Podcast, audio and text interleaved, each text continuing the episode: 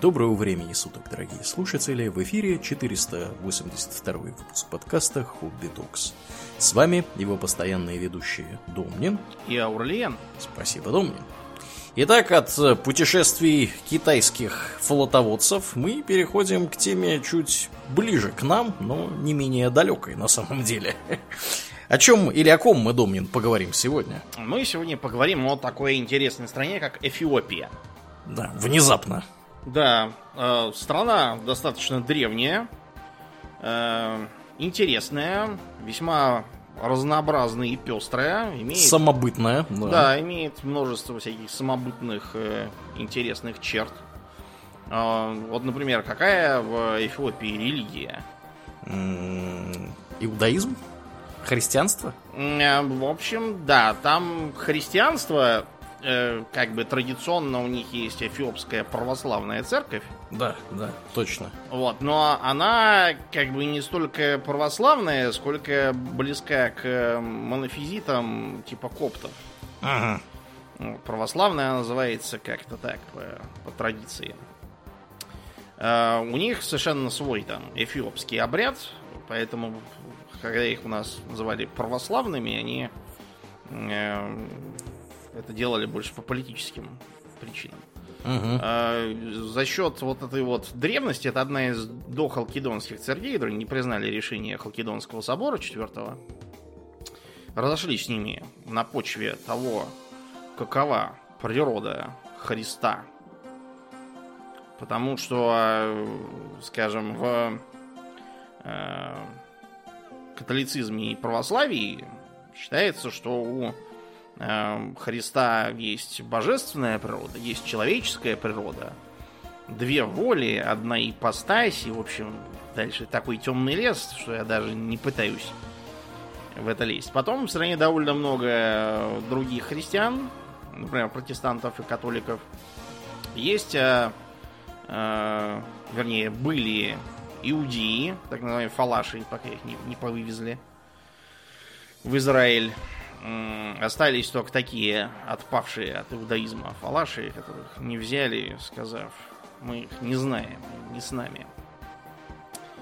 Э, есть э, народы происхождения семитского, а есть кушитского. То есть одни из Аравии прикочевали когда-то давно, а другие там жили Э, это африканцы. Считается, что Куш это сын Хама, то есть внук Ноя, и от него, значит, все пошло. Обычно за, так сказать, предтечу Эфиопии э, считается Аксумское царство. Была такая держава на территории современного, современной Южной Аравии, где Йемен и э, Эфиопии и Эритреи. Угу. Судя по всему, это прикочевавшие как раз вот э, из э, Аравии семитские люди, которые принесли язык гез. Этот язык, э, как считается, относится к Савскому царству, где Саба, ну, царица Савская, как я Я только хотел Соломон. сказать, да. Это, Не она ли это? Это оно, да. Это Понятно. Оно. Вот. И была весьма могучая держава. Она ориентировалась на Восточную Римскую империю. Э, от них же переняла христианство из-за того, что как раз тогда лихорадило э, христианство, особенно на Востоке, на почву того, какие там у Христа натуры угу. и как они друг с другом стыкуются. Вот они остались э, поэтому монофизитами, по сути. Э, империя Аксум к середине первого тысячелетия достигла такого могущества, что контролировала там всю округу от Йемена до Эфиопского Нагорья. Эфиопия это страна такая достаточно гористая. Угу. Они пользовались сабийской письменностью, вот как раз из Савского царства пришедшей. Ее, она потом стала основой для современного эфиопского алфавита. Угу. Вот. Там э, в Эфиопии народ занимался скотоводством, э, где поровнее занимались террасным земледелием. Ну, то есть на склоне накапываем такие этажи как у Зиккурата, их пашем. Угу. Благо много скота у соседей пастухов можно выменить вот на быках и пашем.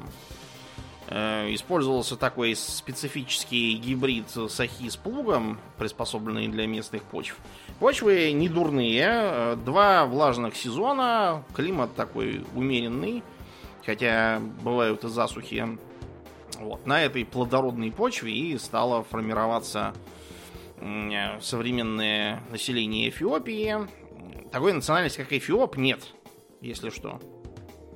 Потому что в Эфиопии проживает э, достаточно пестрое э, население.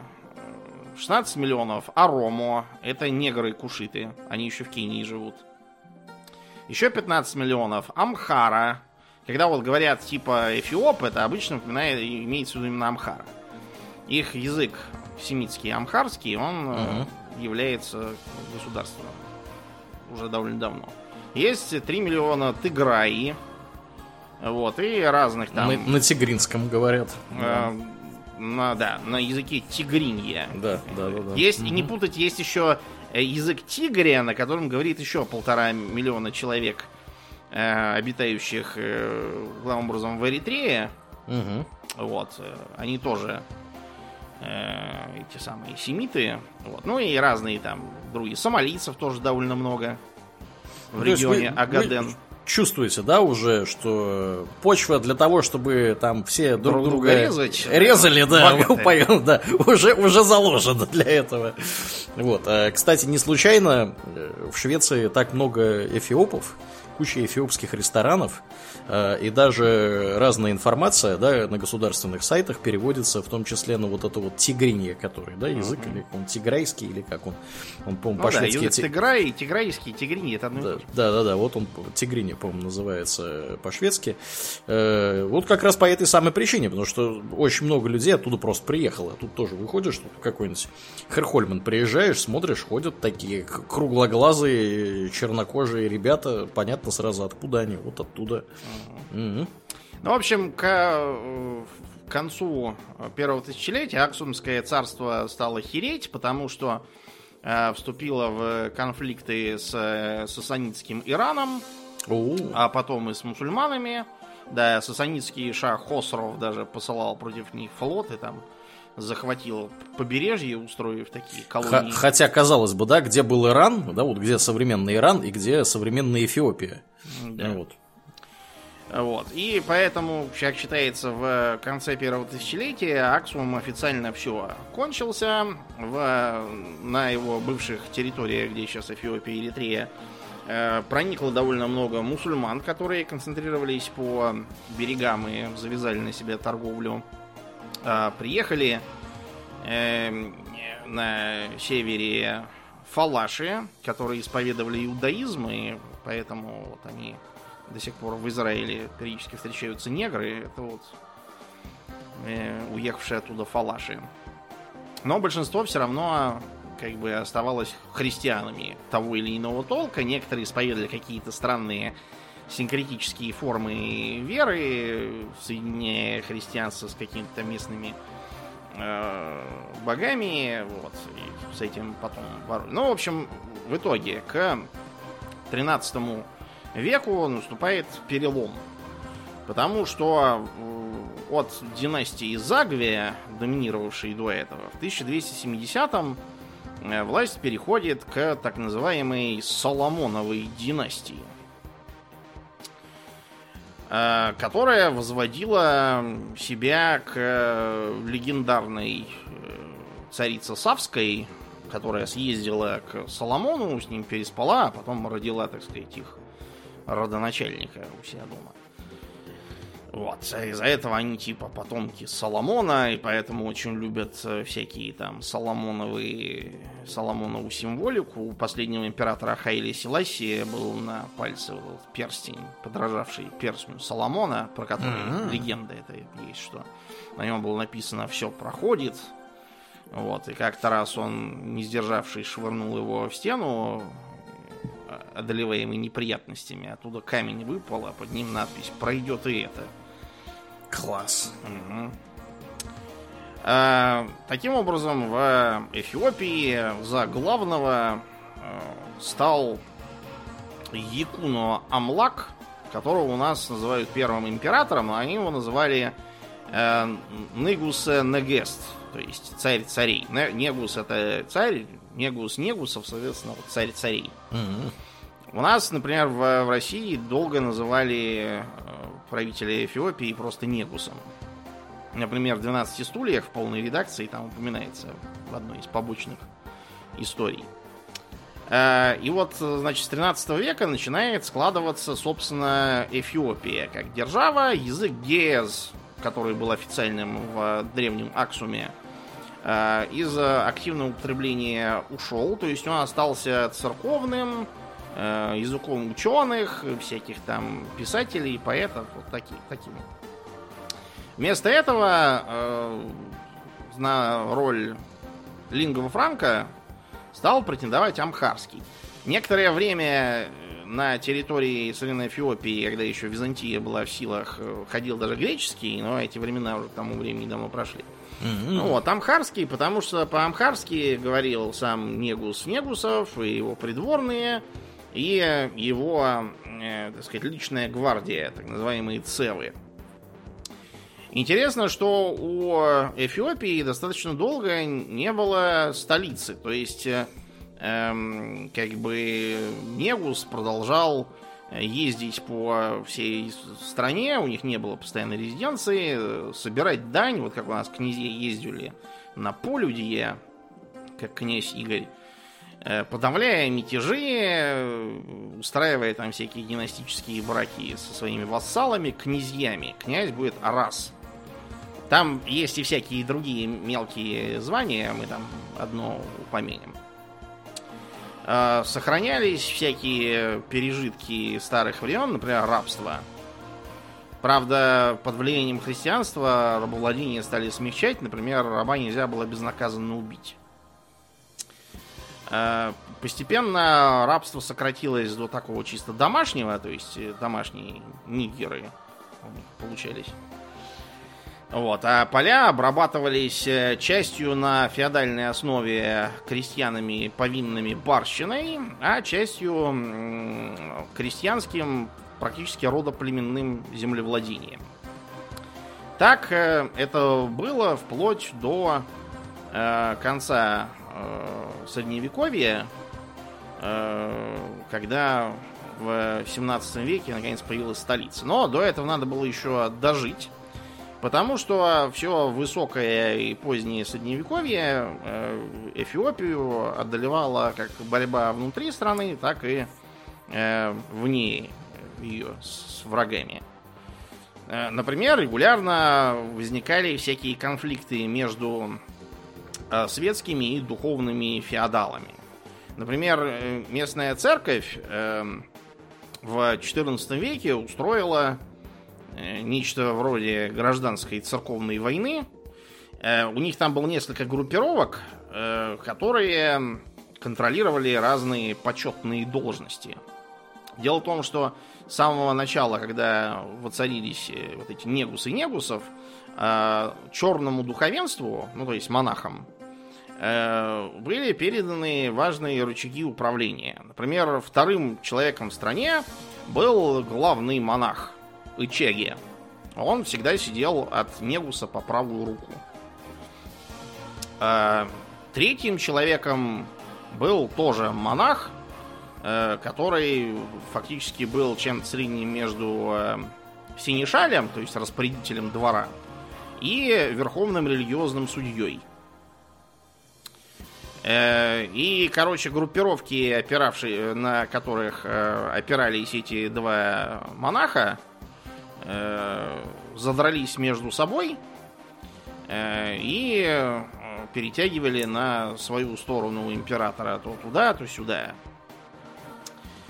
Э, как будто этого было мало, э, началась долгая борьба с э, мусульманской державой Адаль. Вот. Адаль этот э, занимал э, северо-восток Э, современной э, Эфиопии. э, на как раз побережье, через которое к этому самому к Йемену дорога. И правители Адаля то набегами, то открытыми попытками завоевания постоянно терроризировали Эфиопию. Вот. Эм, эфиопы пытались э, договориться то с э, мамлюкским Египтом, оттуда даже приезжали, э, собственно, мамлюки, как военные советники, ага. и учили их делать хорошие кольчуги и вообще формировать конницу. Вот. Борьба с Адалем шла с переменным успехом, то затихая, то опять развиваясь. Э, в стране на мусульман э, то опирались, как, например, на купцов, э, то наоборот начинали на них гонения и требовали от них либо принимать христианство, либо убираться, разумеется, оставив все денежки себе. И в конце средневековья с Адалем отношения обострились из-за того, что там произошел процесс, похожий на, например, те, что случились в халифатах. Э, те, что были в державе Тамерлана, или вот у нас в Золотой Орде при Мамае. То есть э, султаны превратились в просто подставных лиц, марионеток. И с конца 15-го, начала 16 века при них просто правил такой сёгун, в звании эмира, который контролировал всю военную часть, а султан просто был говорящей головой. Это произошло просто потому, что к тому времени в Адалии сложилось представление о сакральности султанской власти, и претендовать на пост султана мог только потомок султанов. Но поскольку они впали в полное ничтожество, вместо них правили, ну вот как, например, при э, мировингах поздних правили фактически майордомы, из которых угу. потом Карл Великий вышел в итоге. Ну да. Вот то же самое вышло и в Адалии. Вот, и э, э, война с Эфиопией обострилась. Первой попыткой э, была атака в начале 16 века, э, когда на Эфиопию пошел войной эмир Махфуз. И там была эпическая битва и совсем было эфиопы проигрывают, но тут самого Махфуза вызывает на бой немой воин-монах по имени Гебра Индриес, ну то есть Гавриил Андрей по-нашему. Ага. И, вот, и сражает его пафосно, превозмогая, эфиопы ломят, а дальше бегут. Вот, и... Класс! Да, Негус вернулся из похода, стал праздновать, пить, плясать, бухать, устраивать скачки и всякое такое прочее. Но это он очень напрасно э, так радовался, потому что э, было понятно, что Адаль не успокоится, и эта победа только начало серьезной борьбы. Это понимала мама Негуса, Елена. Ну, она э, Елени по-местному. Вообще, надо вам сказать, что в амхарском языке такое общение, что буквы Э и Э выдают, вот как в нагрузку давали собрание сочинений Брежнева к интересным книгам. Вот да. я такое ощущение, что... Малая э, земля. Э и Э, вот как-то, да, весь язык э, все какие-то бесконечные. Например, знаешь, как звали этого Негуса, который праздновал победу? Как? Либне Дынгыль. Дынгыль? Да.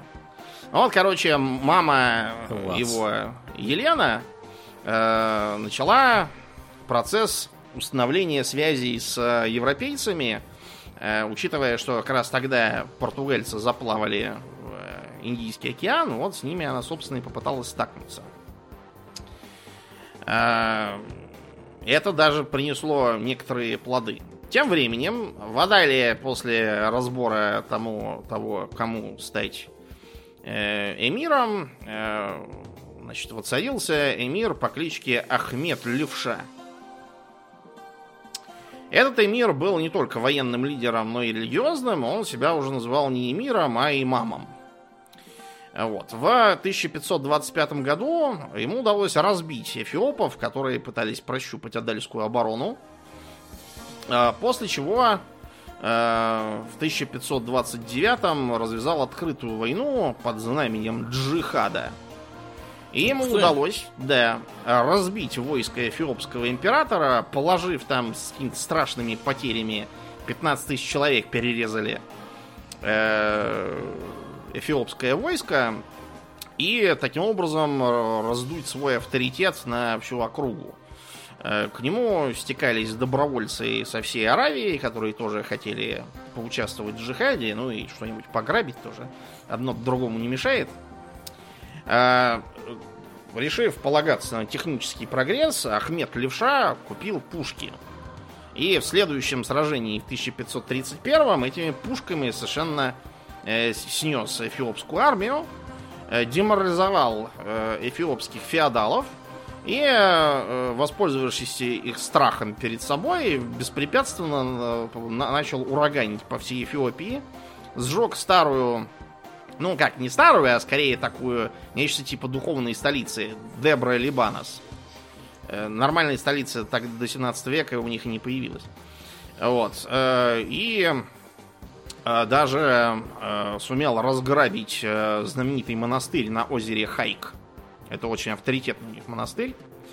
В первых боях монахи, воины его вообще-то надрали, но потом он пошел на хитрость, на лодках их обплыл. Ему удалось э, навязать им соглашение, по которому они все свое добро отдавали ему, а там добра было полно всякого. Вот, и только на этих условиях он им почетную капитуляцию предложил.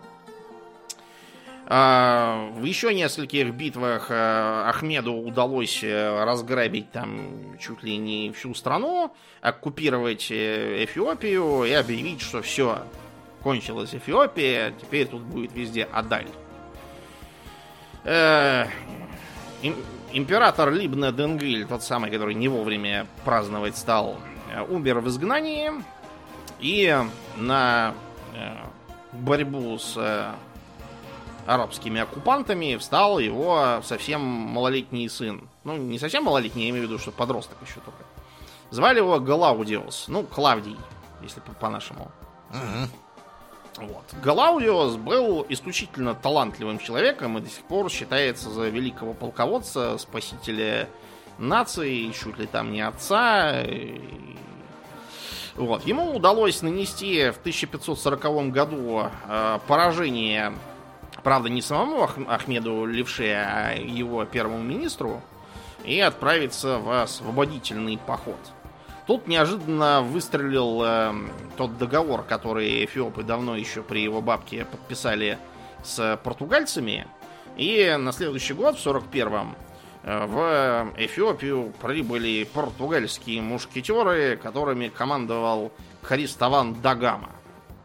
Фамилия знакомая, да? Да. Родственник, что ли? Сын. А, понятно. Сын Васко Дагамы, да, знаменитого отморозка.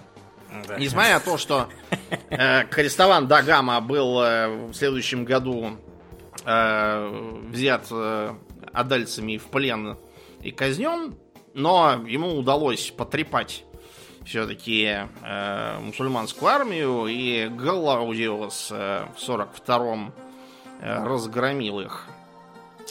Э, через год Ахмед Левша погиб в бою у горы Зентера. Э, Деморализованные э, арабы разбежались, э, все резко стали признавать власть Галаудиоса. Ну и тут еще получилось так, что засуха была несколько лет, и, короче, Адалию стало не до того. Войну удалось перенести на территорию Адаля, и таким образом э, не то чтобы решить проблему, но снизить ее остроту. Э, В 59 году 16 века Галаудиос решил добивать адальцев и, э, вторгшись на их территорию, э, полгода ураганил, все сжег, все разграбил. Э, Но удача ему изменила, потому что этот его поход кончился гибелью Галаудиуса, и голову его э, расположили на э, улицах Херрера. Э, Столица Адаля тогда была. Вот. К сожалению, для Адаля эта победа оказалась для них пирровой, потому что продолжался голод, э, э, болезни, засуха, короче, полный крах. многие говорили, что это как раз голова Галаудиуса вредит даже, М-м. мертвая им. Вот, так что ее по-быстрому ночью сняли и куда-то закопали, чтобы не... Прикопали, да. Да. Короче, как э, э, Адаль, так и Эфиопия были страшно ослаблены войной. Но если Эфиопия еще кое-как уцелела, хотя и сильно обнищала, обезлюдила, эм, в ней надолго ушла прежняя веротерпимость между христианами, мусульманами, евреями и вообще всеми, Мгм. кто там во что верует, то Адаль вообще сгинул, и города просто опустели, султаны тоже исчезли, в общем, все, кончился Адаль. Сами себя похоронили, по сути. Хотя, казалось бы, побеждали. Э, Воспользовавшись ослаблением двух тигров в борьбе друг с другом, с юга пришли племена Аромо. Вот эти самые негры-кушиты, они тогда не имели своей государственности, а были просто кочевниками-язычниками. Ну, а э, кочевникам-язычникам им только дай пограбить кого-нибудь более развитого. Вот, и э, э, так успешно пошли, что Шоа, э, это где Аддис-Абеба сейчас столица, и, и тогда это был фактически экономический и политический центр страны, внезапно вместо центра оказалось э, чуть ли не на острие атаки, на самой границе теперь. М-м. Мгм. Так что как христианские, так и мусульманские э, княжества и государства теперь переориентировались на борьбу со вторгающимися арома. Вот. эм, В э, 16 веке Эфиопия воспряла было под руководством э, Негуса Сердца Дынгыля. Он был большой воитель, э, нанес еще одно поражение харерским мусульманам, вот которые от Адаля остались э, остатки. Мгм. Эм, натравил э, на них э, как раз этих Аромо, которые совершенно весь Харер спалили, и в итоге он вообще перестал быть столицей. Да и имамат тоже накрылся медным тазом. Э, Сердце Денгриль э, немного расширил владение, бился с э, османами и даже турецкого пашу одного э, вот э, пришлепнул в боях. Покорил ряд кушитских народов, перекрестив их в христианство в принудительном порядке. Вот. Но э, эти достижения были практически перечеркнуты тем, что после его смерти нашли- началась борьба за престолонаследие. Э, у него не было, насколько я понял, законорожденных сыновей, а был какой-то Яйкоб. Вот опять же не Якоб, а именно Яйкоб. Яйкоб. Да, Яйкоб через «ы». Вот, он был его бастард. Мгм. Вот, он боролся с двумя другими претендентами, которые хотя и не были сыновьями покойного Негуса, но они все-таки относились к, к Соломоновой династии. Э, Эта борьба э, велась в том числе за вопрос того, продолжать ли сотрудничество с европейцами или не продолжать. Потому что европейцы быстро прислали и иезуитов, которые стали всячески интриговать, плести какие-то непонятные козни, распространять католицизм и так далее. А, Потому что, с одной стороны, это неприятно, а с другой стороны, все-таки иезуиты привозят всякие технологии, пушки, ружья, э, всяких там специалистов, инженеров, школы открывают бесплатно. Да. Вот. Что-то там э, пушки, ножи, у иезуитов закажи. Да, у иезуитов закажи. Э, Даже была такая идея у... э, э, Когда воцарился один из этих претендентов, Сусныес. Ну, Сисиний, как бы, по-гречески. Мгм. Этот самый Суснеес вообще предлагал э, перейти в католицизм, подчинить местную церковь э, Риму, вот, и э, даже сам, по-моему, перешел в католичество. Э, из-за всяких религиозных вопросов даже случилась целая религиозная война, потому что появился какой-то самозванец, звавшийся The Christos. Ну, то есть Христос, как бы. Класс. Да, лично, товарищ Христос воскрес. Его, чтобы он больше не воскресал, казнили прилюдно. А вот. В стране тем временем продолжался феодальный бардак. Э, фалаши опять э, перешли в иудаизм обратно. Их пришлось э, опять бить и крестить принудительно. С Арому Суснеюсу удалось заключить, в общем, взаимовыгодный договор. В обмен на переход в христианство и подчинение его власти он им даровал земли земли с Луны не падают, поэтому он отобрал часть у э, этих самых у монастырей. Вот. Это все вызывало недовольство, восстания, мятежи и тому подобное. Э, переход Суснееса в католицизм привел к обострению гражданской войны, э, в которой, хотя Суснеусу и э, удалось добиться в итоге победы, но он был вынужден э, отречься в, в пользу своего сына э, Фасиледоса. Ну, Василид по-гречески. Угу. Вот, благодаря э, правлению этого самого Василида, это уже 17 век, э, в Эфиопии наконец появилась нормальная столица. Гондор. Гондор? Не Гондор, а Гондер. Гондор? Через это. Это не тот, не тот Гондор, в котором... Гондор. Да, конечно, Фасилию надо было еще завести двоих сыновей. Да. Вот од... одного чморить и говорить, что он хуже второго. Да. Барамыр и... Да, и... И, и Фаремыр. Фаремер. Да, какой-нибудь. Вот. При э, Фасилидисе э, политика от потворства западным европейцам сменилась наоборот, на ориентацию на э, установление нормальных отношений с Египтом, Османской империей, остатками Адаля, э, государствами Аравии э, и державой великих моголов, которая контролировала Индию и Северную и Пакистан. Кроме того, в страну с востока приехало довольно много всяких купцов, специалистов, книжников, ученых – а, среди них было много армян и среднеазиатов. Mm. Вот, они как бы его окружали, мусульман гонить перестали. Вот, армянам тоже было разрешено строить свои церкви.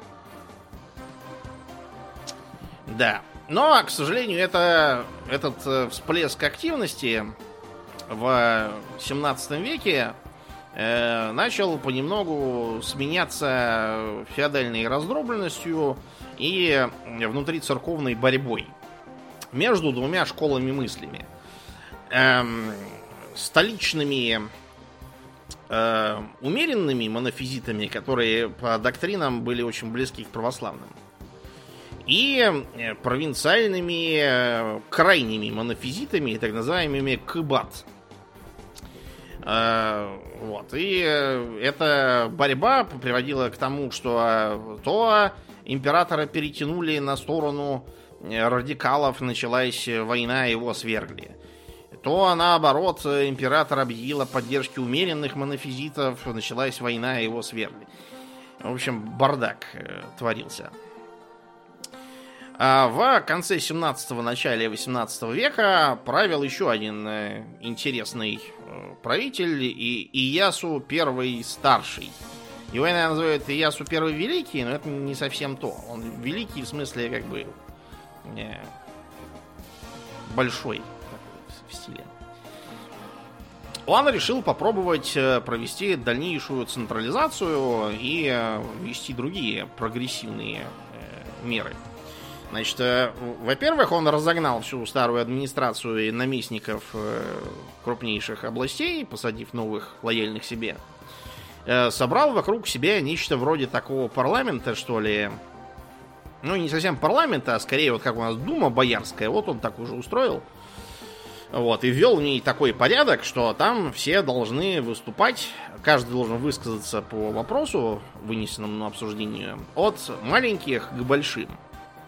То есть сначала маленькие э, феодалы, потом более крупные, и только в конце говорит император. Как думаешь, для чего? А, ну, чтобы все императору не поддакивали, да, чтобы какую-то объективность хотя бы попытаться получить. Инициативы, да, всякие выдвигали какие-нибудь свежие идеи высказывали. Угу. Если будут начинать, допустим, говорить крупные феодалы, то маленькие будут просто им поддакивать и все. Угу. Вот. Эм, э, потом, например, были назначены два купецких старшины. Один армянин, а другой мусульманин из Египта. А с Египтом и вообще с э, османами начали восстанавливать отношения, вести торговлю, вот, и так далее. Это временно поправило дела, но против Иясу восстал его сын Текле Хайманот. Э, несмотря на то, что Иясу э, отрекся и удалился, насколько я помню, в нечто вроде монастыря, но из-за того, что его сын перешел на сторону радикальных монофизитов, Иясу сгоряча объявил его анафемой, поэтому его зарезали по приказу сына. Да. Точнее, сына зарезали. Нет, нет. нет. А, его как Именно раз зарезали? сына, да, а, зарезали. Правда, сын тоже долго не зажился. Буквально через два года, в 1708 он э, пошел на буйвола охотиться, да и как-то как-то и, и умер там. Bывает такое на охоте, да, да. Случается такое. Угу. В общем, дальше э, чуть ли не весь 18 век э, Эфиопия пребывает в полном бардаке.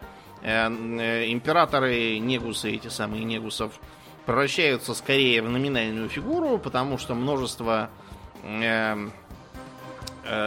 Негусов не имели контроля над большей частью страны, а местные князья, расы, э, фактически не платили ему налогов и признавали его главенство только номинально, в теории. Угу. И вообще, как бы ему де-факто не повиновались. Э, одной из крупнейших таких отколовшихся областей стала Шоа в центре страны, где, повторюсь, сейчас Аддис-Абеба столица. Э, некоторое время страна еще развивалась, так сказать, по инерции от предыдущего процветания.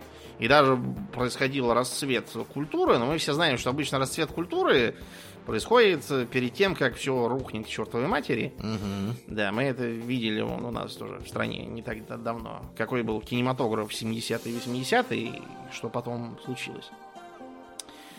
Э, Таким образом, императоры э, то э, погибали от отравления, то их э, свергали и устраивали над ними судилище, после чего э, душили их э, муслиновым платком.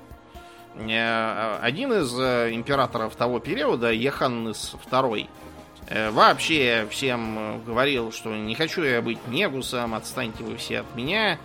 Э, потому что он, во-первых, был очень старый, ему было 70 лет.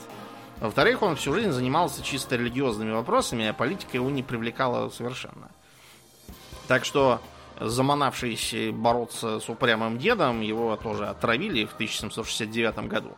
И вот с как раз смерти этого самого почтенного старца Яханнеса II отчитывается э, развал Эфиопии, конец ее, так сказать, гондорского периода э, развал на э, целый э, ряд независимых государств, в каждом из которых правит какая-нибудь своя династия. Вот та самая Шоа, где сейчас Аддис-Абеба, там Соломонова династия удержалась, там ее, так сказать, побочная ветвь сидела. А в бывшем столичном Гондоре правили там какие-то другие князья. Вот. Это все э, продолжалось э, безобразие вплоть до середины 19 века, когда один энергичный гражданин э, по фамилии Касса, бывший э, бароном, то есть даже не князем, а так каким-то сыном боярским, э, на местном языке деджазмач он был. Это вот нечто вроде такого офицера среднего командного звена, типа барона, который имеет какие-то там земли. Так вот, э, в области Квара этому самому барону Кассия удалось сколотить нечто вроде армии в 1842 объединив мятежных крестьян с просто бандитами и объявил, что претендует на власть. Посланные против него войска императора, ну то есть то, что называлось войсками императора, были разбиты Э, также Кассе удалось разбить и явившимся э, э, египтянам, хотевшим поживиться чем-нибудь. Нанеся еще несколько поражений э, правительственным войскам, Кассе удалось захватить Гондор, э, взять фактически в плен э, Негуса Яханнеса III и, женившись на его внучке, как бы легитимизировать свою претензию на власть. После ряда сражений с разными другими недовольными Кассия э, удалось взять центральную Шоа и установить там фактически такой режим типа как бы Сигуната короновавшись под э, именем Негуса Теодороса II, ну, то есть Федора по-нашему. Интересно, что э, последнего представителя Солом, Соломонитской династии по имени Сахля Марьям Теодорос II казнить не стал, а как бы держал его на положении почетного пленника. То есть он был заключен в крепость, но для него там были созданы все мыслимые условия. Теодорос II развил бурную деятельность и поначалу э, пользовался большой популярностью среди народа. Э, он э, навел порядок в стране, например, разогнал все эти разбойничьи шайки. По иронии, он как бы начинал скорее предводитель разбойничьей шайки. Поубирал всякие внутренние таможни, которые душили торговлю, установил государственным служащим твердое жалование из государственной казны. Что до этого да. было как-то в стиле саблю дали и вертись как да, хочешь. Да, вот именно. Вот, затеял производство э, современных более-менее винтовок и пушек. Это 19 век, напоминаю, уже без собственного производства оружия никак.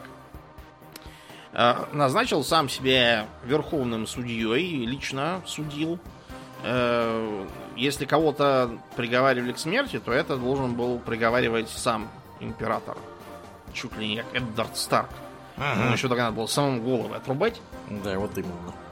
Но вместо того, чтобы самому отрубать, он зато сам эм, дробил камень и мастил дороги. Лично махал киркой, чуть ли не как Петр Первый. Ух ты, какой.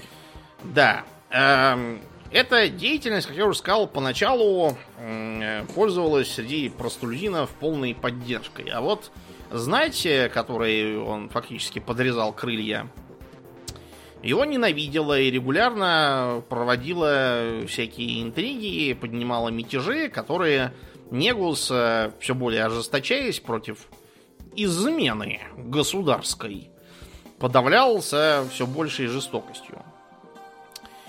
А, вот. Эм, когда европейцы пытались заводить э, с ним разговоры, что надо бы впустить католических миссионеров, Теодорос II говорил, да я знаю, вы когда хотите захватить на востоке страну, вы посылаете миссионеров, потом консулов для защиты миссионеров, а потом батальоны для защиты консулов. Я вам не индийский раджа. Я предпочитаю иметь дело сразу с батальонами. Дерзкий такой. Какой, да. Э, он даже пытался с британцами задружиться. Он предлагал им построить э, плотины и отводные каналы в верховьях Нила, которые через Эфиопию идут, чтобы э, задушить египтян и вернуть контроль над Иерусалимом христианству. По этой же причине он писал письма в ту же Британию и спрашивал, вы вот ведете Крымскую войну против христианской России э, в союзе с мусульманской Турцией. Э, это вообще как? Это, это у вас нормально? Да. Ну, то есть он не понимал, что времена уже такие, что Иерусалим Иерусалимом, турки турками, Россия Россией, а денежки денежками. Вот. Эм, с э, Лондоном отношения в итоге дошли чуть ли там не...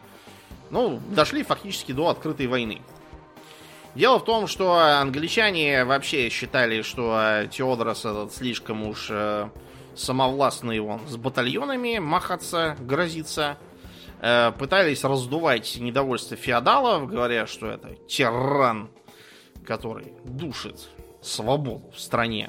Мгм. Вот, и в итоге психанувший Теодорос э, приказал в 864-м э, арестовать всех европейцев, включая британского консула Кэмерона. Вот. Британцы решили, что такого спускать нельзя. Вот, и, и, э, отправили против него генерала Нейпера. Это тот самый Нейпер, который Сипаев давил. Мгм. Большой эксперт Да, по давлению. По, по давлению всяких там недочеловеков. Вот именно. Вот. Поэтому в 1667 году Нейпер приехал во главе 60-тысячного войска и э, объявил, что э, Британия вовсе не преследует целей захватить какие-то земли, как некоторые несознательные лица могли бы подумать, а просто хочет э, как бы защитить права европейцев, арестованных нелегитимным Негусом Теодоросом. Мгм. Короче, в итоге э, Теодрос э, был окружен, вот, э, и э, не желая сдаваться врагам, застрелился из пистолета. Такой был суровый. Англичане э, для того, чтобы не зря уж ходить, украли эфиопскую императорскую корону. В процессе. Да, Вороватые немного ребята. Да, как, об- как обычно. Ну, не пропадать же ей, да, собственно, Вот. Но англичане решили, что э, будет выгодно для них поддерживать в э, стране раздробленность, поэтому они оружие, которое притащили для своего снабжения, решили обратно не таскать, а вместо этого отдать его ряду местных феодалов. Э, Чтобы они друг с другом э, вечно воевали и все такое прочее. Но, э, разумеется, один из феодалов, ранее известный как Гобезе, но короновавшись Негусом, он себя назвал Текле Георгис II. Вот он это оружие использует для того, чтобы восстановить э, контроль над э, страной и фактически э, Эфиопию как бы э, восстановить как единую державу.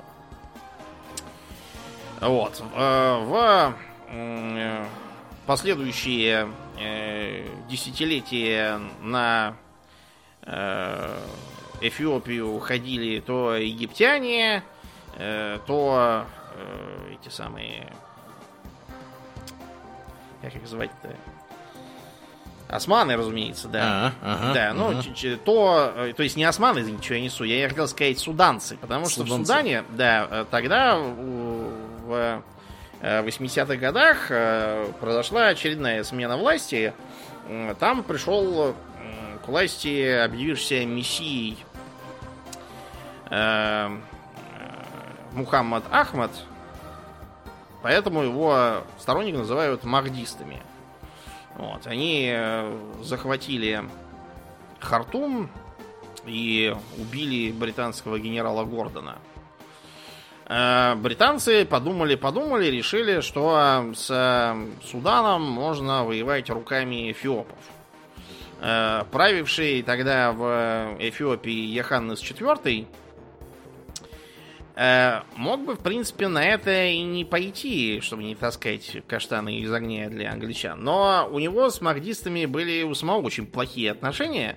Он с ними предлагал договориться и эм, как бы заключить э, соглашение о нейтралитете, но э, в ответ э, этот самый Мохаммед Ахмад э, потребовал, чтобы Эфиопия перешла в ислам. Понятно, что на такое пойти не можем, и с суданцами началась война.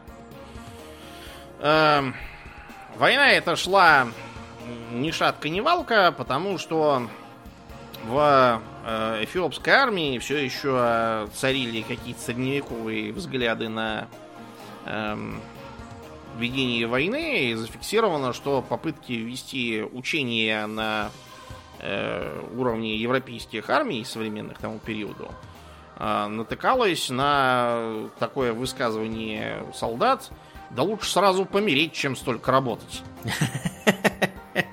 Класс. Да. Короче, сопротивлялись попыткам заставить их копать от забора и до обеда. Угу.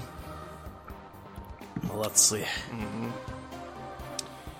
Ну так вот, э, тем временем к британцам в Восточной Африке присоединились еще и итальянцы, которых британцы поддерживали, видя в них э, противовес э, французскому влиянию в том же регионе. И между Эфиопией и итальянцами начались конфликты, потому что те высаживались на побережье, захватывали там всякие опорные пункты. Вот, и э, в э, итоге это привело к так называемой первой итало-эфиопской войне в 1895 она началась.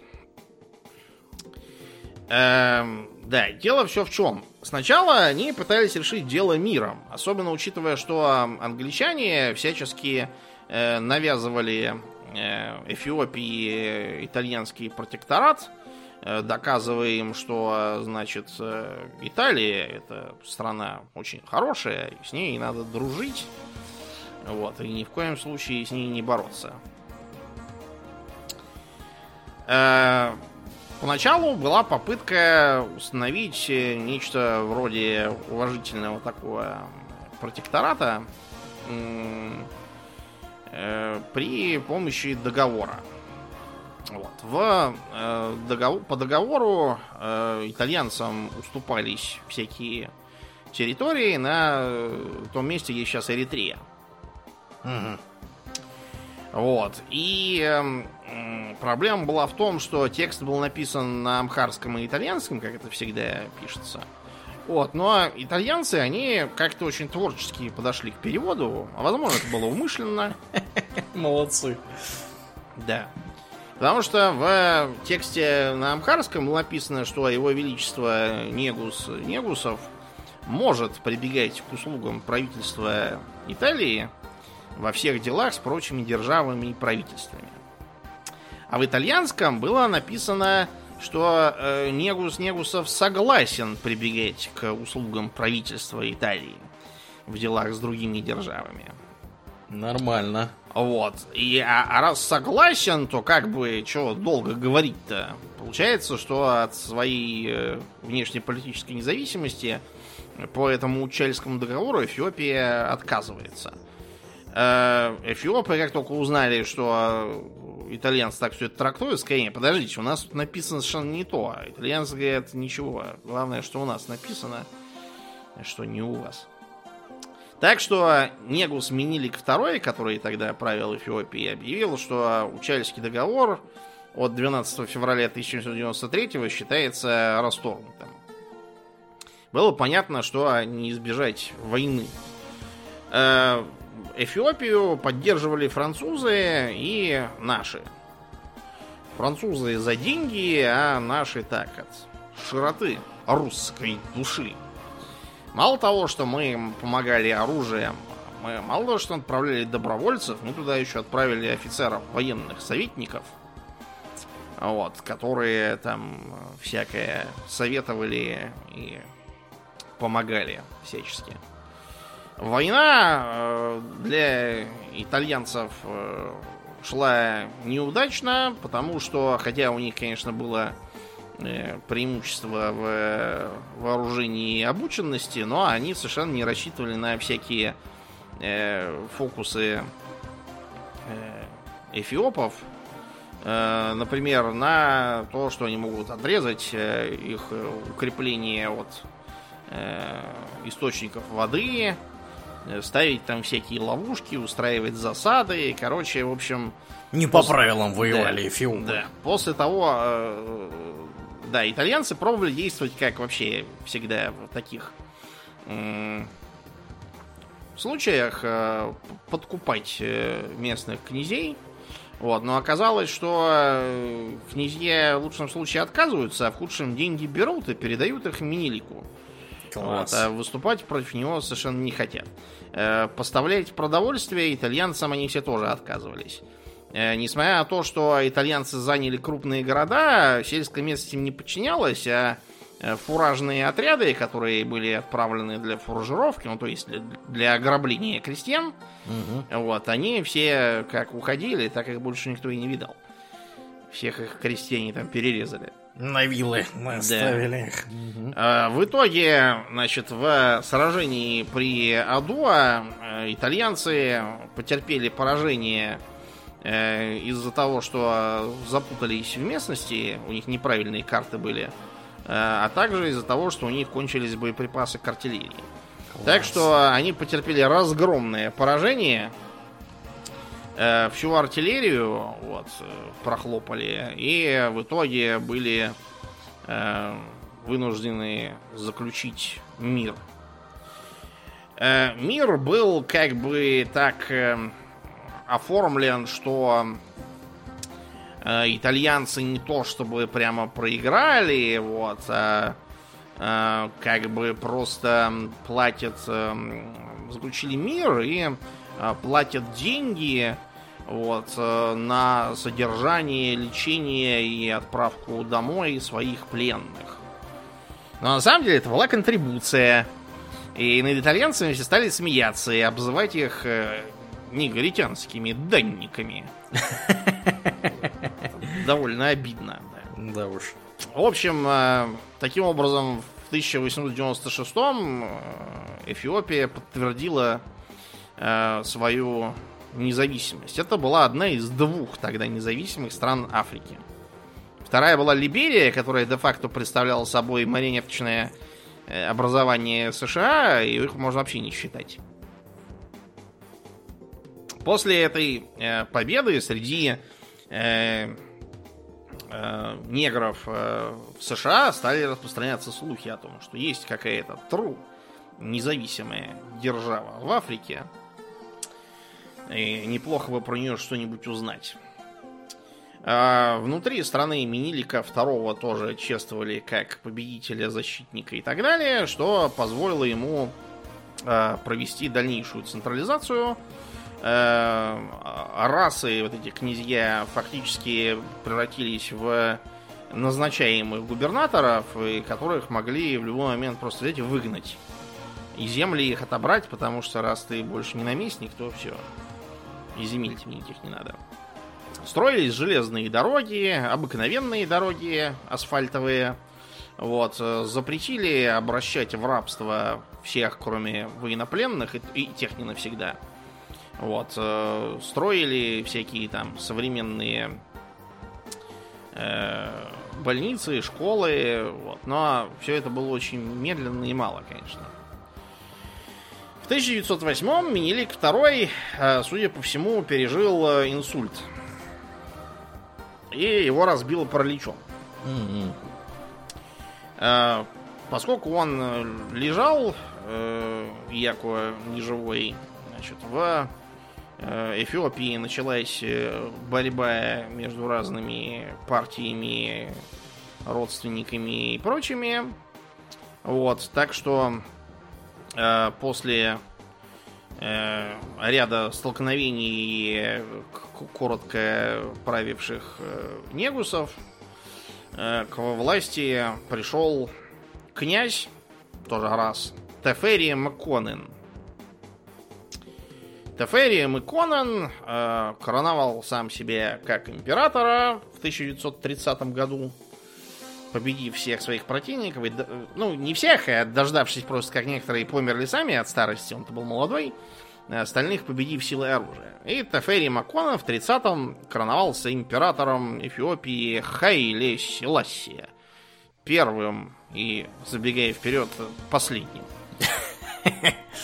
Да. Вот. И э, как раз э, рассказы про этого раса Тафари какого-то, который стал негритянским царем независимой Африки, э, подвинули малограмотных э, африканских, извините, афроамериканских и афрокарибских э, товарищей на создание растафарианства и мечты о том, как бы уехать в Эфиопию. В Эфиопии сейчас действительно есть несколько общин растаманов. Но их там очень мало, можно сказать. Э, Я тебе скажу больше. На Ямайке, например, которая в э, общественных представлениях является чисто растаманской, все время курящей дури и слушающей регги, на самом деле там, даже там растаманы не являются не то, что э, религией большинства, но даже и самые крупные религии тоже не являются. Класс. Да. Они там обычные христиане, протестанты. Ну так вот, эм, Хайли Селасия э, начал, э, ну не то что начал, а стал продолжать политику предшественников по э, осторожной модернизации. То есть, например, э, он объявил на следующий год в стране конституцию. И м, теперь в стране вместо абсолютной власти Негуса был еще парламент. Из двух палат. Сенат и палата представителей, по-моему. На самом деле этот парламент э, не мог вообще ничего делать реально, это раз. Во-вторых, его верхнюю палату назначал сам император, а, а нижнюю император э, назначал путем всяких там косвенных мер. Дело в том, что в нее депутатов фактически отправляли либо знать, вот, либо просто всяких там местных, местные элиты. И они все равно ничего не могли реально делать. Э, Отменили крепостное право, наконец-то. Вот. И начали э, проводить другие реформы, типа создания Национального банка, э, создания аэродрома и летной школы. Вот. Но при этом в стране было всего два десятка школ. Нормальных, я имею в виду. Мгм. Вот. Так что эти реформы, конечно, шли очень медленно, а времени у Хайли Селасия практически не оставалось. Потому что итальянцы-то ничего не забыли. О своих унижениях. Да. э, Это во-первых. Во-вторых, э, итальянцы тогда были под руководством Бенито Муссолини, Мгм. большого любителя маленьких победоносных войн, вот, который свой сапог хотел так высоко вознести, что его потом так кверху сапогами и подвесили.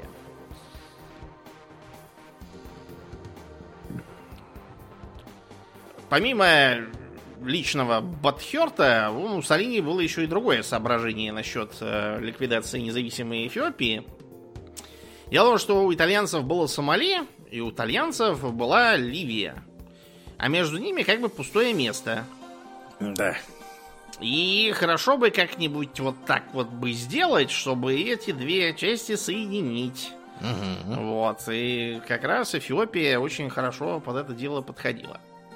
Э, Хайли Селаси я понимал, что скоро за ним придут, и поэтому старался заводить контакты с другими державами, которых он не опасался. Во-первых, с нами.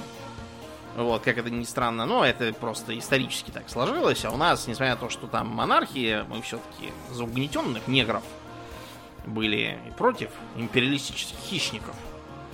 Так что поддерживали его. А еще у них были довольно тесные отношения с Японией. Даже был прожект договора о том, что э, императорские дома Эфиопии и Японии заключают династический брак. Э, в Японию переедет миллион японских иммигрантов. Ну, потому что в. Японии там народу много, а места мало. Вот, и жрать было особо нечего до зеленой революции. Поэтому почему бы не поехать в Эфиопию? Вот. Но этот договор не выгорел из-за интриг империалистических хищников этих же самых. Вот. Ну и, короче, э, в 1935 году фашистская Италия э, без объявления войны атаковали Эфиопию, развязав вторую Итало-Эфиопскую войну. Несмотря на то, что Италию Лига наций признала агрессором и ввела санкции, это никому ничего не дало. Вот, э, все эти санкции были беззубыми и половинчатыми.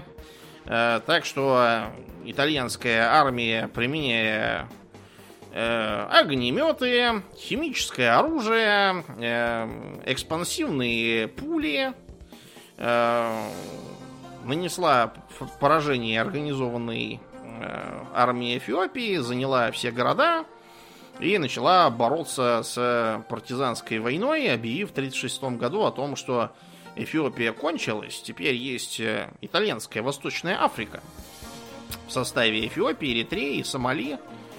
Вот, а Эфиопии никакой нету.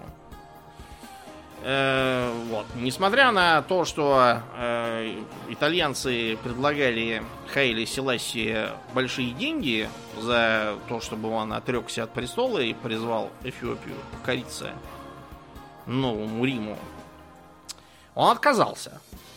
Тогда, уже когда надвигалась Вторая мировая, было некогда возиться с, с эфиопцами этими, Муссолини предложил э, Хайли Селаси стать королем как бы Амхара-ленда. Ну, то есть э, территории, которые входили в его королевский домен, по сути, где амхароязычные живут. Амхарцы. А все остальное останется итальянцам. Но Хайли Селаси сказал, что и этого не будет только когда последний итальянский оккупант уберется, только тогда мы будем говорить о чем-то. Вот. Ну, в итоге началась Вторая мировая. Итальянцев а англичане очень быстро вышибли к чертовой матери из Сомали, из Эфиопии, из Ливии, отовсюду. Э, если бы не приехавший на помощь в Северную Африку этот самый Роммель, итальянцев бы вообще там зачистили, наверное, еще в самом начале войны такие воители из них. Вообще удивительно. Корабли классные делают. Оружие замечательное. Воевать не то, не все, черт знает что. Странно. Вот, короче, в Эфиопии в итоге был установлен э, режим британской военной администрации. И э, начался постепенный переход к э, нормальной мирной жизни под серьезным влиянием британцев. Вот. Хайли Селаси пришлось подавить ряд э, мятежей, бороться также с разбойничьими шайками, некоторые из которых возглавлялись э, беглыми итальянскими офицерами, что интересно. Вот. Эм, кроме того, э, Хайли Селаси э, хитрым манером, э, пригласив в страну американцев, вышиб оттуда британцев. Он решил, что лучше с американцами дружить, чем с британцами, с их колониальными владениями со всех сторон. Вот. Провели дальнейшие реформы, запретили, наконец, рабство. Правда, многие рабы никуда не ушли, потому что куда они пойдут-то, собственно. Идти некуда абсолютно. Э, превратили бывшие феодальные владения фактически в латифундии. Ну, такие типа современных агропромышленных комплексов. Вот, но при этом э, в стране по-прежнему э, был э, целый ряд неразрешенных вопросов. Вопрос первый, вопрос о земле. Потому что крестьяне, с одной стороны, должны были платить государству налоги, с другой, они должны были платить аренду. То есть, фактически, они оставались на положении полукрепостных, безземельных батраков, которые обязаны работать на барина де-факто за то, что он им честь земли отдает. Там по разным э, методам это было. Где-то там деньгами, где-то за по, по принципу издольщины и испольщины. Ну, то есть, там тебе дают землю, ты должен ее обрабатывать, но часть урожая отдавать э, владельцу земли. Ты арендатор. Угу. То есть, это такая просто старая итерация крепостного права, по сути. Это первая проблема. Вторая. Многие, как бы, не амхарцы э, и не христиане подвергались дискриминации серьезной. Э, Эфиопии передали Эритрею. Э, чему эритрейцы были абсолютно не рады, потому что у них был демократический режим, а теперь стал какой-то монархический. Да. Вот, и как бы зачем им это было надо, абсолютно непонятно. Они, во всяком случае, не могли ответить утвер... утвердительно на вопрос, понятно ли вам, на кой черт вас присоединили к этой Эфиопии. В так сказать, э, государственном аппарате э, царили постоянные э, конфликты всяких группировок, формировавших целую Камарилью, причем чуть ли не главным закоперщиком Камарильи был сам Хайли Селасси. Он считал, что если он будет умышленно создавать противоречия между группировками во властных структурах, то они будут заняты пожиранием друг друга, а на него не будут покушаться. Э, разумеется, шло воровство. Внешнеполитический баланс э, был чудовищным. Ну, например, 8% импорта составляли автомобили. Причем не какие-то там бюджетные легковушки из Европы, а роскошные автомобили. 8% импорта. Вдумайтесь в это. Mm-hmm. Из-за неразвитости собственной промышленности, не обрабатывающей, не перерабатывающей, никакой практически нет. Получалось, что Эфиопия экспортирует э, сырье, а потом покупает сделанные из этого сырья товары в три дорого. Что как бы не способствует оздоровлению экономики. Это привело к тому, что долг страны стал таким, что э, значительная часть доходов стала уходить на обслуживание этого самого долга.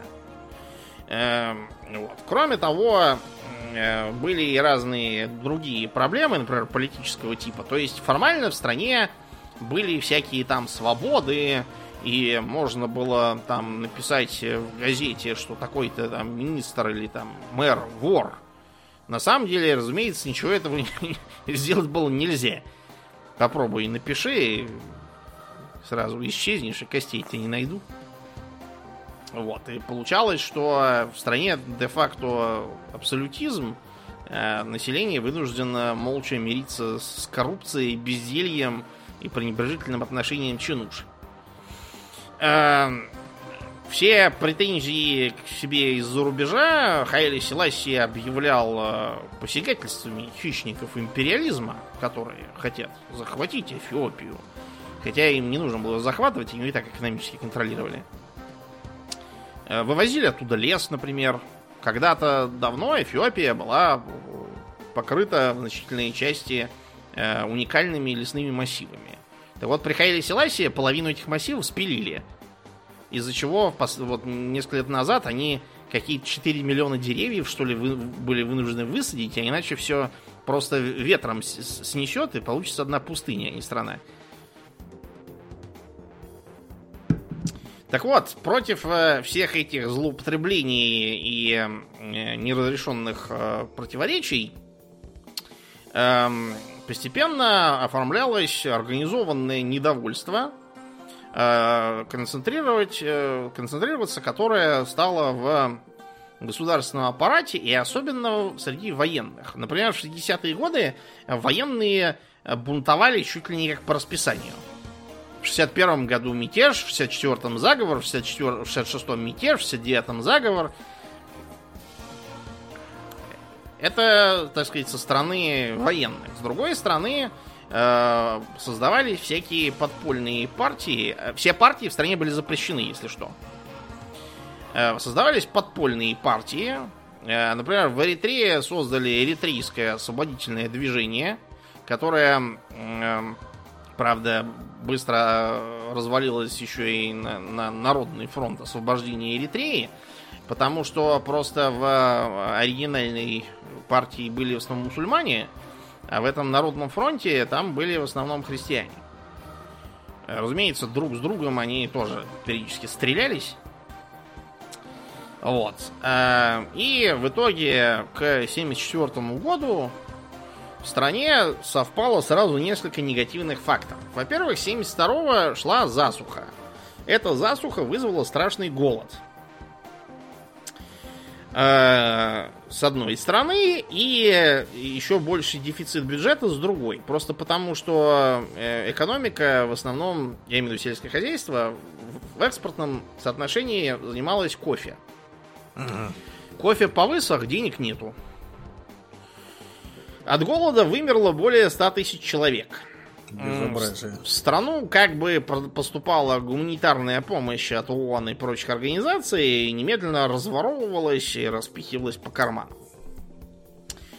Это первый фактор. Фактор номер два. В 1973 году произошел нефтяной шок, как известно, из-за войны на Йом-Кипур. Вот, что означает на иврите судный день. И действительно, для многих на заправках все это выглядело как судный день тогда по миру. Так вот, э, рост цен на топливо это не только то, что вам на вашем Кадиллаке в километр длиной э, становится дорого ездить. Это означает, что вообще все становится дорого. Почему? Потому что транспорт везде, в общем-то, заложен и в продуктах, да, и в одежде, да. и в чем угодно. Абсолютно все ездит в той или иной степени на э, полезных ископаемых. Э, грузовик на бензине или на солярке. Поезд либо на солярке, либо на электричестве, которое с высокой вероятностью производится на теплоэлектростанции, которую топят, смотри выше. Э, вот. Корабль на солярке. Вот. Короче, куда ни кинь, все должно дорожать, если топливо дорожает. Э, то есть вырос вообще, выросли цены на все, что можно. Так что в 74-м э, недовольство начало прорываться с одной стороны э, в среде военных, а с другой среди э, студентов, учителей, которые забастовали, потом забастовали таксисты из-за того, что им стало невозможно работать. Бензин дорогой. Вот, начались массовые беспорядки в Аддис-Абебе, погромы и поджоги. Император забегал, вот, стал обещать, что всем повысит зарплаты. Вот, э, потом э, отправил правительство в отставку. Ну а, как известно, аппетит приходит во время еды. Вот, так что э, военные, перетянув на свою сторону императорскую личную гвардию, объявили о том, что император арестован, э, премьер-министр арестован, и создается э, дерг, так называемый.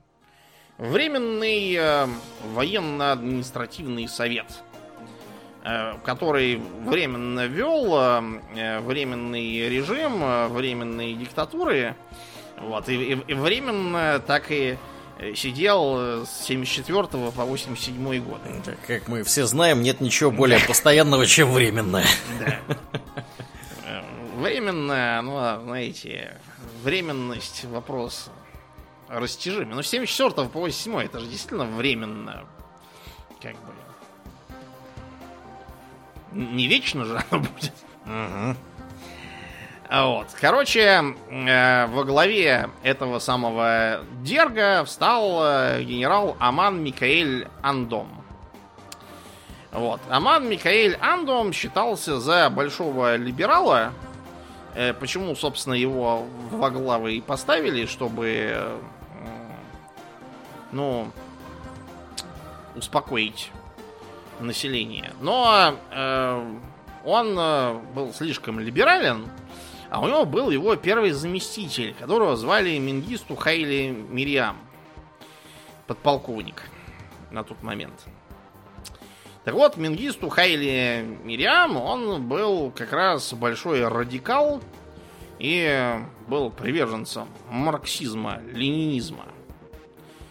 Э, так что э, генерал э, Аман Андон в том же 74 году был убит военными этого самого полковника Мингисту Хейли Мариама, которые два часа стреляли с ним и его охраной, вот, и то ли сами его убили, то ли он застрелился, как Сальвадор Легенды.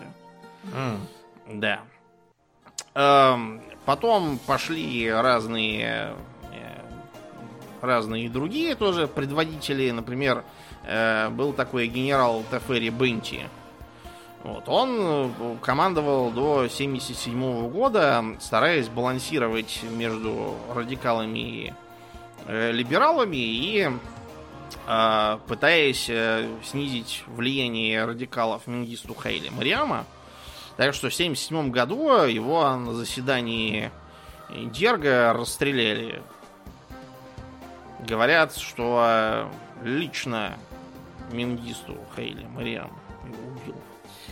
Вообще, в э, Эфиопии у Мингисту Хайли Мариама есть э, клички э, всякие, например, Красный Негус, Черный Сталин. Да, э, поэтому до сих пор в стране э, периодически разворачиваются соревнования специальные олимпиады в дисциплине миллиард расстрелянных лично Мингисту ага. Угу.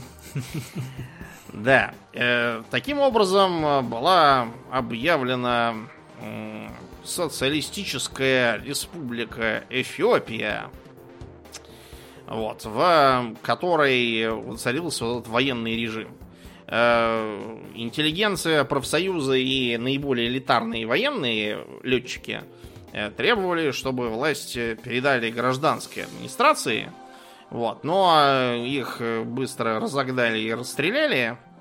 Так что э, военные так и остались, и в Эфиопии установился такой, как бы, просоветский режим, по сути, э, который тут же установил связь с нами, с кубинцами и э, проводил политику построения социализма в одной отдельно взятой стране. Например, э, они решили проводить коллективизацию как бы объединив э, всех в колхозы и госхозы такие и начав их механизацию. Тут, правда, надо сказать, что многие крестьяне никуда входить не хотели, э, прятали зерно, резали скот, ну, в общем, все, все, все как у нас ага. сделано, да. Но, тем не менее, их в целом э, удалось, например, поселить в нормальные дома. Раньше жили в каких-то халупках, а теперь для них построили типовые вот эти вот домики и поселили их туда. Правда, во многих частях э, Эфиопии эти домики стояли совсем не там, где надо, и заниматься сельским хозяйством там было как бы нельзя. Но тем не менее. Э, вообще, политика э, социалистической Эфиопии, она была, как и во многих странах, типа Кубы, например, очень успешна с точки зрения социальной, ну, например, на момент начала правления Дерг в стране было 10% грамотных людей. Вот. Так что э, уже к середине 80-х их стало 60%. Потому что была объявлена политика по ликвидации безграмотности. Понастроено огромное количество школ, э, техникумов там всяких, э, училищ, медицинских, там аграрных, короче, всяких. Э, провели борьбу с безработицей. Открыли огромное количество больниц с подготовленными врачами. Вот, то есть э, многие достижения были совершенно бесспорными и э, с точки зрения качества жизни, в принципе, Дерг добился успеха. К сожалению, в экономическом смысле политика Дерг э, привела к стагнации, по сути, страны и ее зависимости от советской помощи. Э, кроме того, не было сделано ничего для предотвращения угрозы голода. Да, но об этом чуть э, погодя. Поглядев на то, что в Эфиопии творится рок-н-ролл, э, соседние Сомали, где тогда правил э, Мохаммед Сиад Барре, решила, что совершенно глупо упускать такой момент.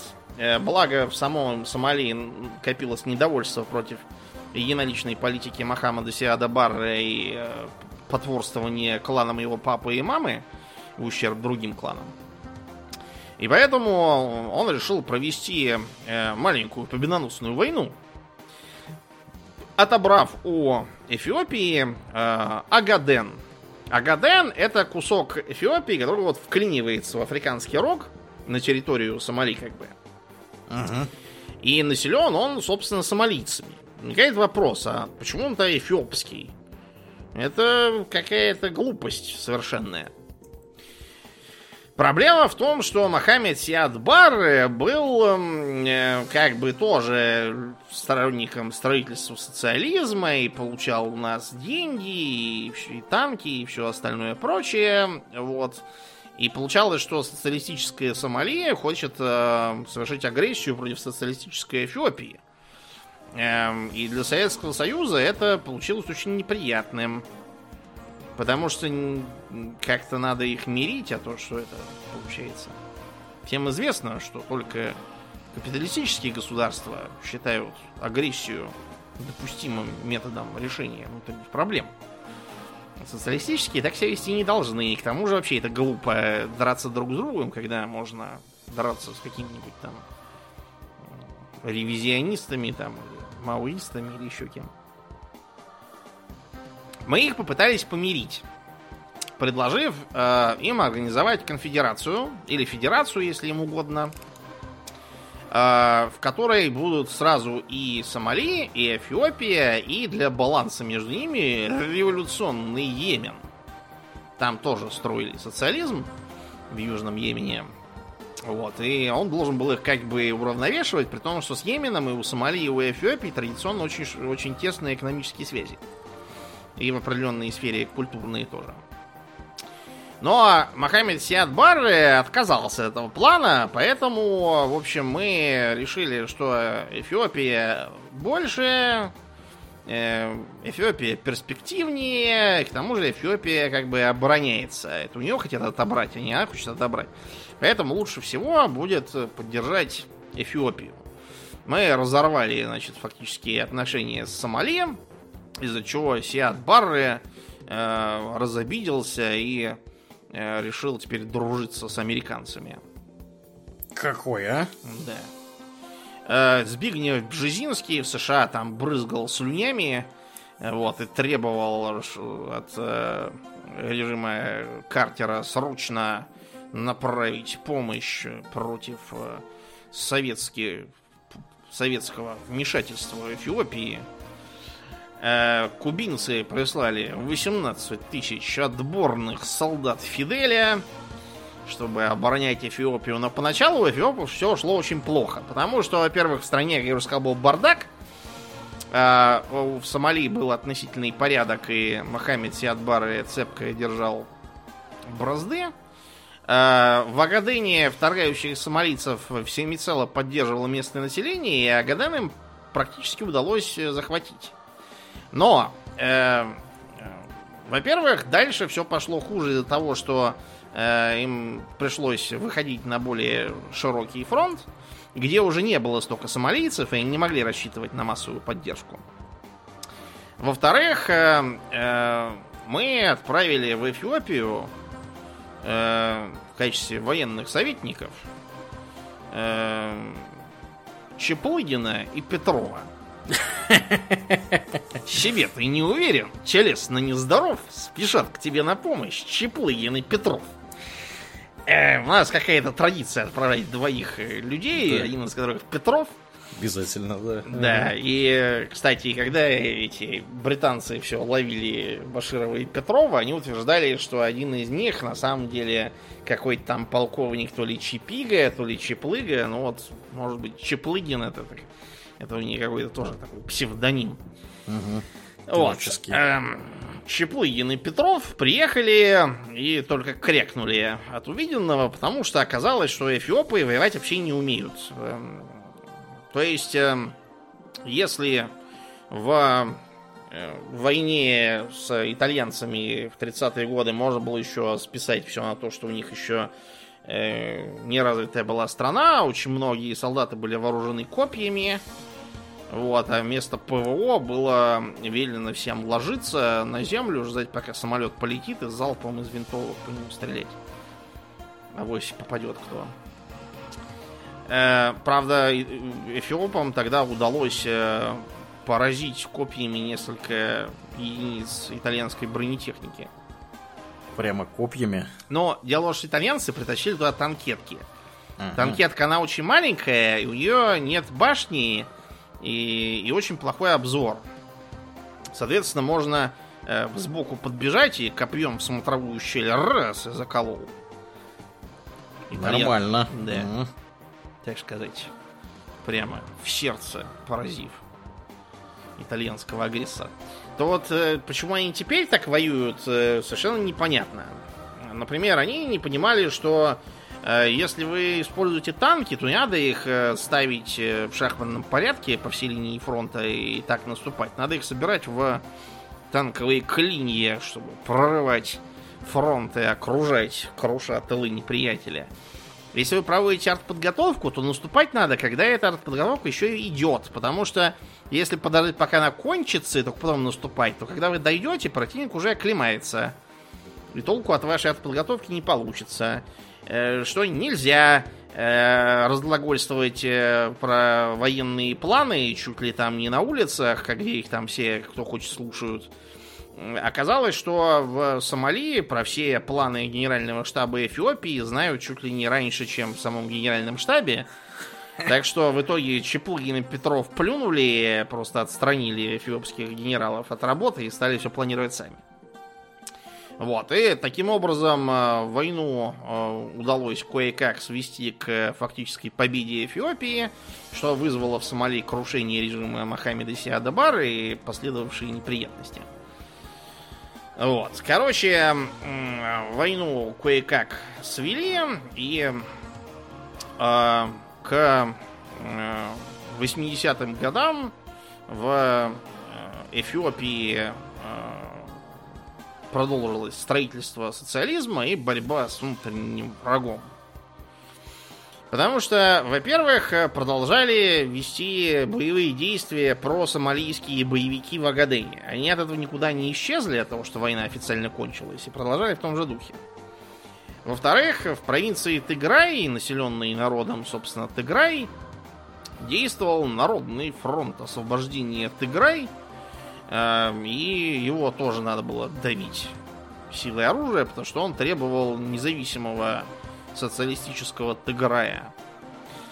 Эм, среди местных мусульман действовал фронт освобождения афаров. Его тоже раздавили кое-как. А Рому, те самые кушитые потомки кочевников, пришедших с юга, требовали создания независимой Аромии. Короче, чуть ли не в каждой провинции сидит какой-то фронт освобождения чего-то, де-факто представляющий собой сепаратистское э, боевое крыло местного населения, отличного от амхарцев. То же самое э, шло в Эритрее. Против э, эритрейских боевиков, которые базировались на территории Судана, даже в 83-м проводили операцию «Красная звезда», чтобы перекрыть границу, уничтожить на суданской территории базы партизан и помешать гражданам Эфиопии убегать в Судан – портя картину строительства социализма. Вот, то есть получилось такое вот противоречивое государство. С одной стороны, социальный прогресс э, неоспорим, и действительно удалось добиться многого. Вот, но э, отсутствие внимания к, к экономике вообще и сельскому хозяйству в частности, э, желание опираться исключительно на подпитку от Советского Союза, как у Кубы, привело к катастрофе. Потому что э, период засух, развернувшийся в конце 70-х и первой половине 80-х, э, вызвал в Эфиопии голод очередной. Вот. Этот э, голод, э, как бы, с одной стороны, сильно повредил имиджу правительства внутри страны, Потому что, как там говорили всякие деятели ООН, там вдоль дороги сидят как, как скелеты, обтянутые кожей люди. На них смотреть невозможно. Вот. И Израиль даже проводил операцию Моисей, чтобы спасти евреев фалашей из Эфиопии. И почти всех вывезли и дали им там гражданство. Правда, э, фалаши многие до сих пор говорят, что их в Израиле считают за нигеров. И э, пытаются то стимулировать среди них аборты, то еще чего-то.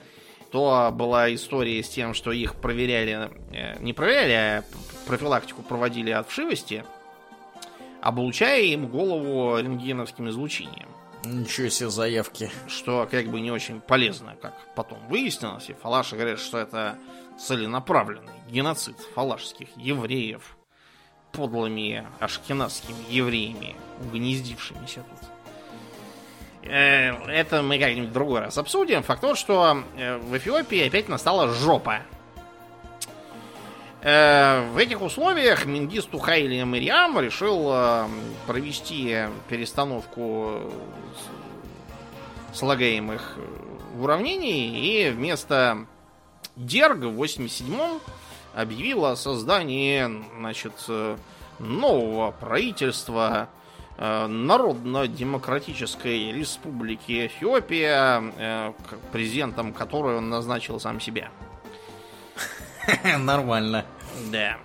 Вот. Эм, но, несмотря на его надежды, что ему удастся кое-как стабилизировать ситуацию таким образом, э, становилось ясно, что э, эфиопская армия начинает разваливаться, а эритрейские повстанцы набирают силу. В 88-м э, эритрейцам удалось нанести страшное поражение эфиопской армии, захватив военную базу Алфабет. Э, и убив или взяв в плен 20 тысяч человек. Стало понятно, что чаша э, весов клонится на сторону Эритреи. И независимая Эритрея это, в общем, вопрос завтра или послезавтра, но будет оно. Также плохо все шло в Теграе, потому что местные повстанцы из Народного фронта Теграя заключили сделку с, с Народным фронтом Эритреи и стали бить э, политический, так сказать, режим совместно. Э, Мингисту Хайли Мариам как бы продолжал э, рассчитывать на помощь, вот как было с, с агрессией Сомали. Угу. Он считал, что сейчас тоже должны прилететь Баширов и Петров какие-нибудь. Вот, и кубинские солдаты Фиделя с сигарами в зубах и спасти его. Но на дворе был, как я уже сказал, 87-88 годы. Э, и никто уже никуда не летел. Более того, в 89-м и даже и тех Башировых и Петровых, какие были, вынуждены были отозвать.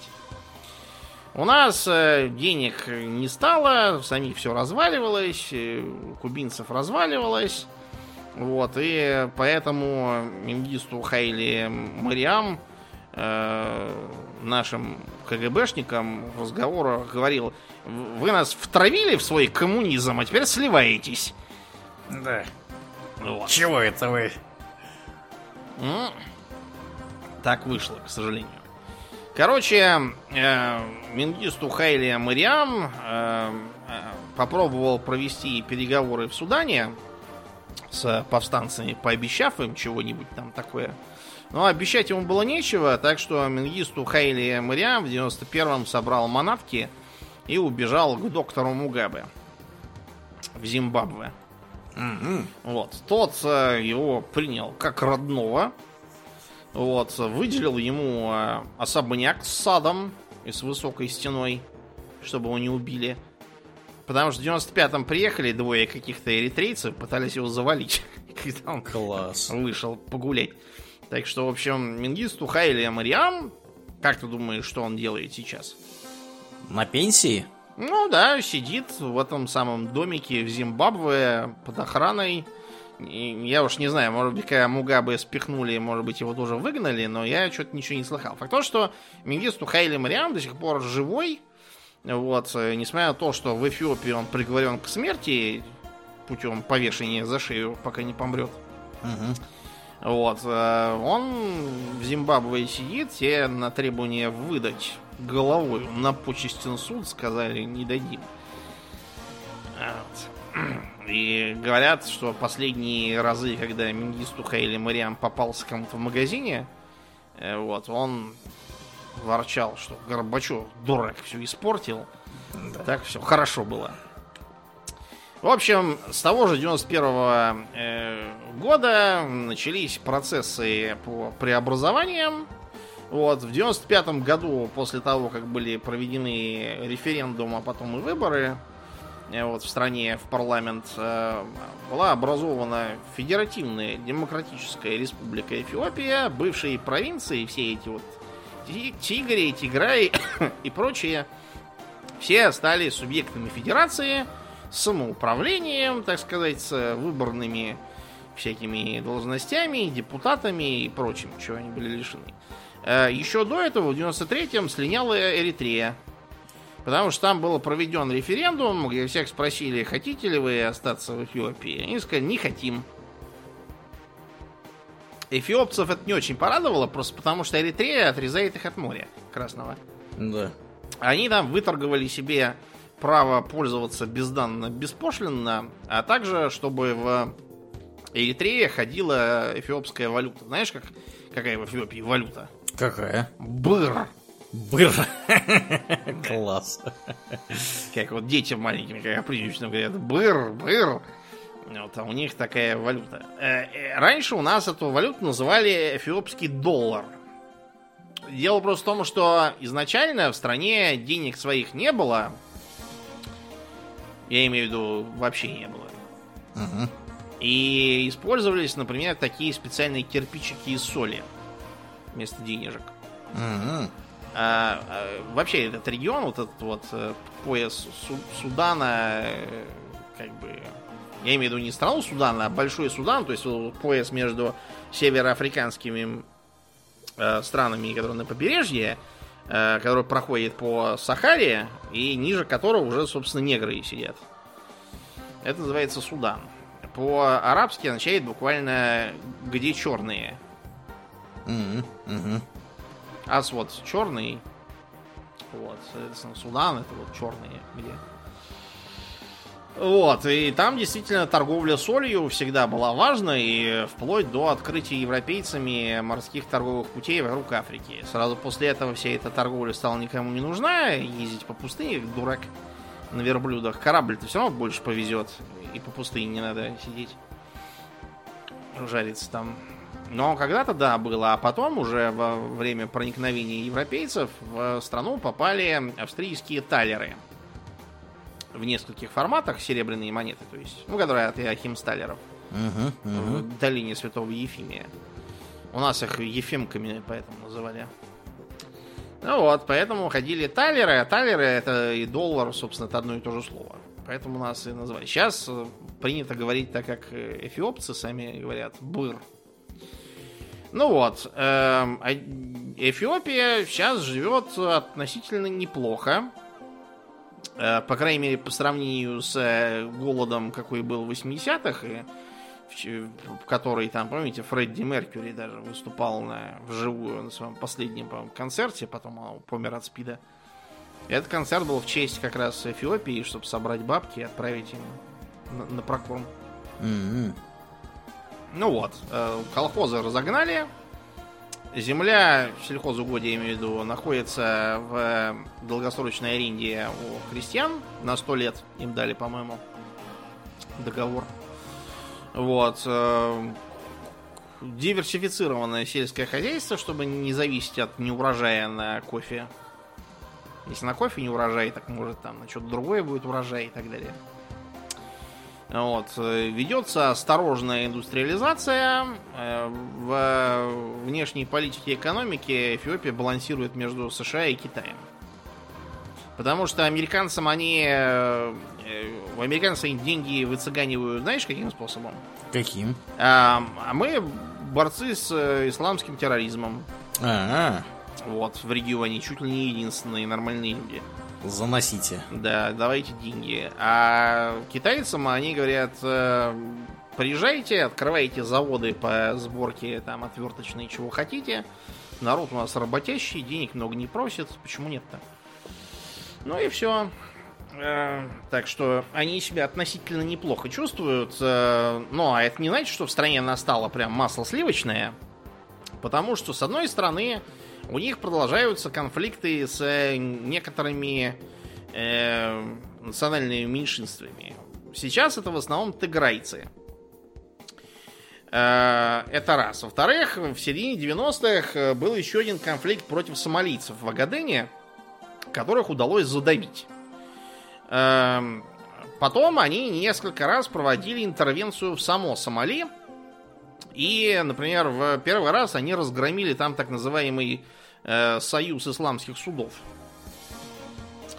Вот. В 2006 году этому союзу удалось захватить контроль над Магадишу, выпихнув оттуда признанное он правительство. А тогда эфиопы, здраво рассудив, что э, какие-то там исламские суды в Сомали им совершенно не нужны, они сейчас же попробуют опять провести вторую Сомали-Эфиопскую войну за Гаден. Поэтому они, значит, тут же двинули танки и всех их там распатронили, вернув в Магадишу прежнее правительство. Также они несколько раз вторгались при поддержке Кении, которые тоже нахрен не сдались никакие там вахабиты в Сомали, а, когда боролись со Шабаб. А Шабаб это означает буквально парни, такая стильная, модная, молодежная группировка. Радикальные исламисты из сомалийской молодежи. Вот, и была у них еще война с Эритрией, которая, в общем, кончилась международным арбитражом, который что-то там такое присудил, что Эфиопия до сих пор отказывается признавать, но ничего больше не делает. Ну и, наконец, на данный момент э, продолжается борьба э, с э, теграйцами, вот, недовольными своим положением, в которую не применули вписаться эритрейцы. Вот. Но эритрейцы на сей раз вписались вовсе не против Эфиопии, а наоборот за Э, на текущий момент сохраняется непонятная ситуация. Вроде как э, тигрейцам удалось э, отбросить как эфиопов, так и эритрейцев, но чем кончится, пока не ясно. В общем, такая вот э, интересная страна. И на пожелании хорошего будущего эфиопскому народу будем заканчивать. Да. Ну а мы, как и обычно, благодарим наших подписчиков на спонсоре и Патреоне. На этой неделе мы особенно благодарны Аделю Сачкову, Алексу Лепкало, Дмитрию Котловскому, Денису Лукашевичу, Дмитрию Вершилову, Льву Дмитриеву, Пропу и, конечно же, Нобу. Огромное спасибо, ребята, за то, что остаетесь с нами. Также мы всем напоминаем, что у нас есть группа во ВКонтакте, канал на Ютубе, запрещенный на территории Российской Федерации Инстаграм. Приходите и туда, там тоже разное интересное происходит. Ну а мы на сегодня будем закругляться и перетекать в после шоу. Мне остается лишь напомнить, что вы слушали 482 выпуск подкаста Hot Detox. И с вами были его постоянные бессменные ведущие Домнин и Аурлиен. Спасибо, Домнин. Всего хорошего, друзья. Пока.